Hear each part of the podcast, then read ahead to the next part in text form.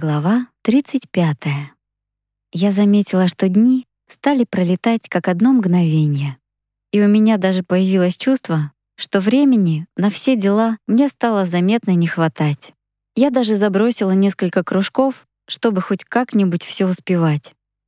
Наши занятия и тренировки продолжали радовать своей новизной и неповторимостью. На очередной тренировке сенсей начал объяснять новую тему — Сегодня мы ознакомимся и, как обычно, частично изучим стиль тайцзи цюань, считающийся школой ушу мягкого направления.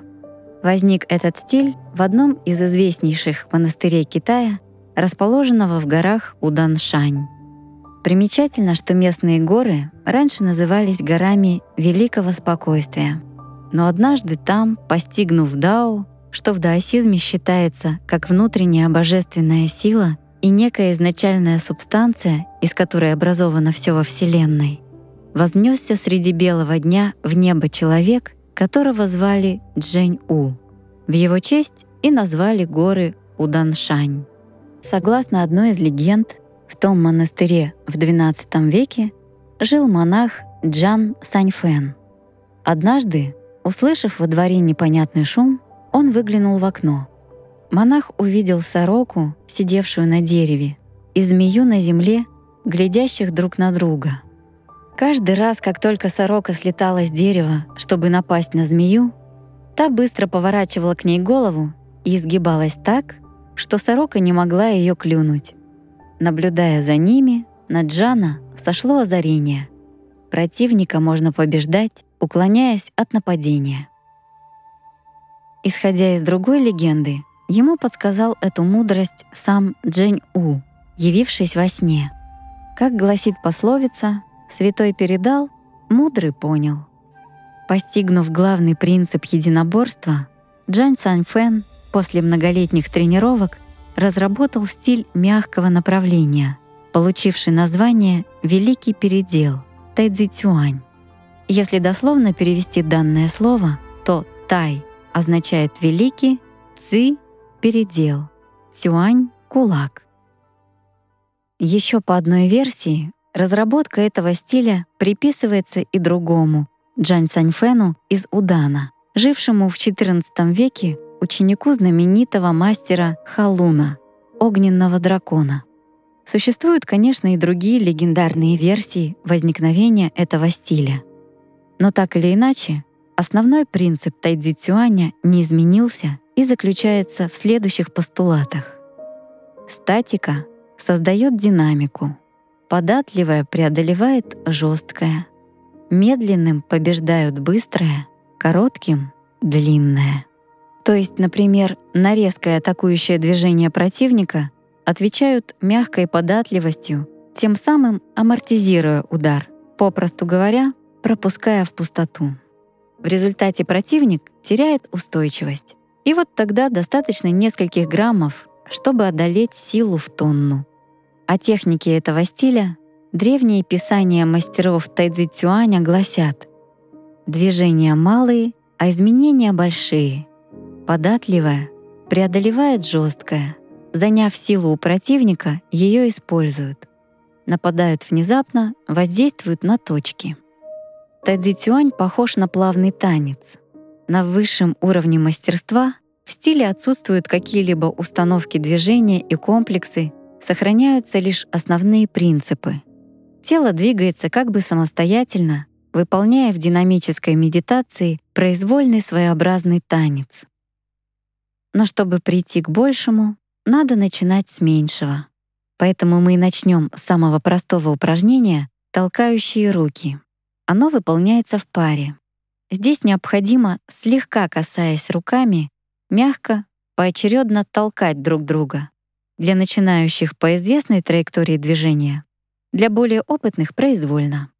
Данное упражнение развивает реакцию на действия напарника, предугадывая его намерения. То есть, прислушиваясь, куда он хочет двигаться, вы должны постараться его обмануть, оторваться от его прилипших рук. При неточном движении напарника Например, если тот двинулся жестко или потерял устойчивость, вы легким толчком повергаете его на земь. Движения должны быть раскрепощенными, но сознание сохраняет бдительность. Также я вам покажу соответствующий комплекс дыхания. Эти и последующие упражнения можно использовать и в качестве оздоровительной гимнастики. Особенно в лечебных целях тайцзи цюань полезен для людей, находящихся в постоянном нервном стрессе, так как плавные движения с равномерной скоростью выравнивают потенциалы в коре головного мозга, предохраняя его от перегрузок. И кроме того, само сосредоточение мысли на движении отвлекает человека от повседневных проблем, восстанавливая его нервную систему. Ну и, конечно же, данная гимнастика тренирует все суставы и связки. Она полезна всем. Так что, придя домой, можете обучить ей своих мам и пап, бабушек и дедушек, дабы они никогда не болели. Хочу обратить ваше особое внимание на тот факт, что древние мастера гимнастики Тэдзи Цюань настоятельно требовали от своих учеников очищения, спокойствия, отсутствия неправильных деяний, сохранения чистоты сердца, сдержанности в своих желаниях. В этом случае человек не только победит свои болезни, но и уничтожит свое эго, очистив тем самым путь к совершенствованию духа. Они твердо были уверены, что небо видит Д, духовность, любовь человека. И в зависимости от его «Д» награждает. Мудрость мастеров, дошедшая из глубины веков, актуальна и на сегодняшний день. Каждый из присутствующих может максимально использовать полученные знания, и не только для самозащиты, но и для раскрытия своего внутреннего мира, постижения тайн природы и мироздания. Всегда следует помнить, что человек может добиться всего, если четко определена цель. Ну а теперь перейдем к практической части. Мы построились. Учитель показал нам комплекс дыхательных упражнений в толкающих руках.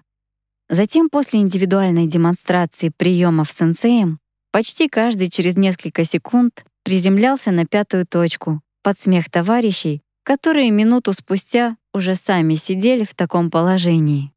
Более серьезные бойцы при неправильном выполнении улетали в ударе метра на 3-4. Самое интересное, что сначала все минут 10 смеялись друг над другом, через 20 минут мы уже молча кряхтя подымались, а еще через полчаса занялись действительно серьезной работой, полностью сосредоточившись на движении и точности выполнения. Никому уже не хотелось быть шутом, падая лишний раз. Особенно красиво работали скоростные ребята, в том числе Стас и Женька. Видно, этим искусством они тоже занимались давно. Их совершенно не повторяющаяся двигательная импровизация была похожа на грандиозный танец, полный непредсказуемых и в то же время рациональных движений. Если кто-то из них ошибался, то тут же улетал по первому разряду, сшибая попутно кучу народа. Короче, дабы не калечить окружающих, этих ребят переместили в конец зала почти возле самого выхода. Но и тут Женька со Стасом превзошли себя.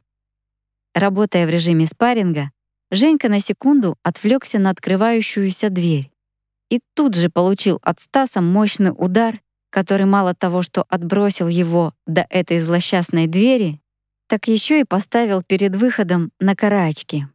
В это время в зал вошел представительный мужчина неопределенного возраста с величавым лицом, похожим на Рамзеса. От него веяло каким-то восточным утонченным ароматом. Он был одет в шикарное пальто, из-под которого виднелся дорогой костюм. Рамзес удивленно посмотрел на Женьку. Но тот и здесь не растерялся и, коснувшись лбом пола, ритуально произнес: «О, приветствуем вас, великий Джень-У, самый желанный гость нашего племени!» Затем он быстро вскочил на ноги и, поклонившись ему еще раз поклоном бойца, развернулся и пошел к Стасу, который еле сдерживался, чтобы не рассмеяться. Сенсей с улыбкой подошел и поздоровался с вошедшим. И долго он отрабатывал такой вид приветствия. Сильным акцентом на ломаном русском языке спросил Рамзес. «Вы уж не серчайте на него. Молодо зелено. Вечно что-нибудь да напутает». Рамзес еще больше удивился и с легкой обидой в голосе произнес: «Неужели я похож на китайца?» «Нет, конечно, но...» И тут сенсей сказал фразу на каком-то необычном языке. Рамзес рассмеялся и добавил что-то в ответ. Так, разговаривая на этом мелодичном, очень приятном на слух языке, они пошли в отдельный кабинет, предназначенный для физруков. Я обратила внимание, что походка у гостя была такая же, как и у сенсея. Как только дверь за ними захлопнулась, Стас не выдержал и рассмеялся, сразу же получив ответный удар от Женьки. Упав с грохотом на скамейке, он минут пять так и не смог подняться, закатившись в приступе смеха. Может, они с Женькой так и хохотали бы до конца тренировки, но сэмпай, который был ответственен за дисциплину во время отсутствия сенсея, показал им внушительный кулак, и парни быстро замяли это дело, занявшись работой. Меня страсть как распирала любопытство узнать, кто же этот таинственный гость. Но мои попытки осведомиться у старших ребят не увенчались успехом. Они явно мне дали понять, что в дела сенсея не вмешиваются.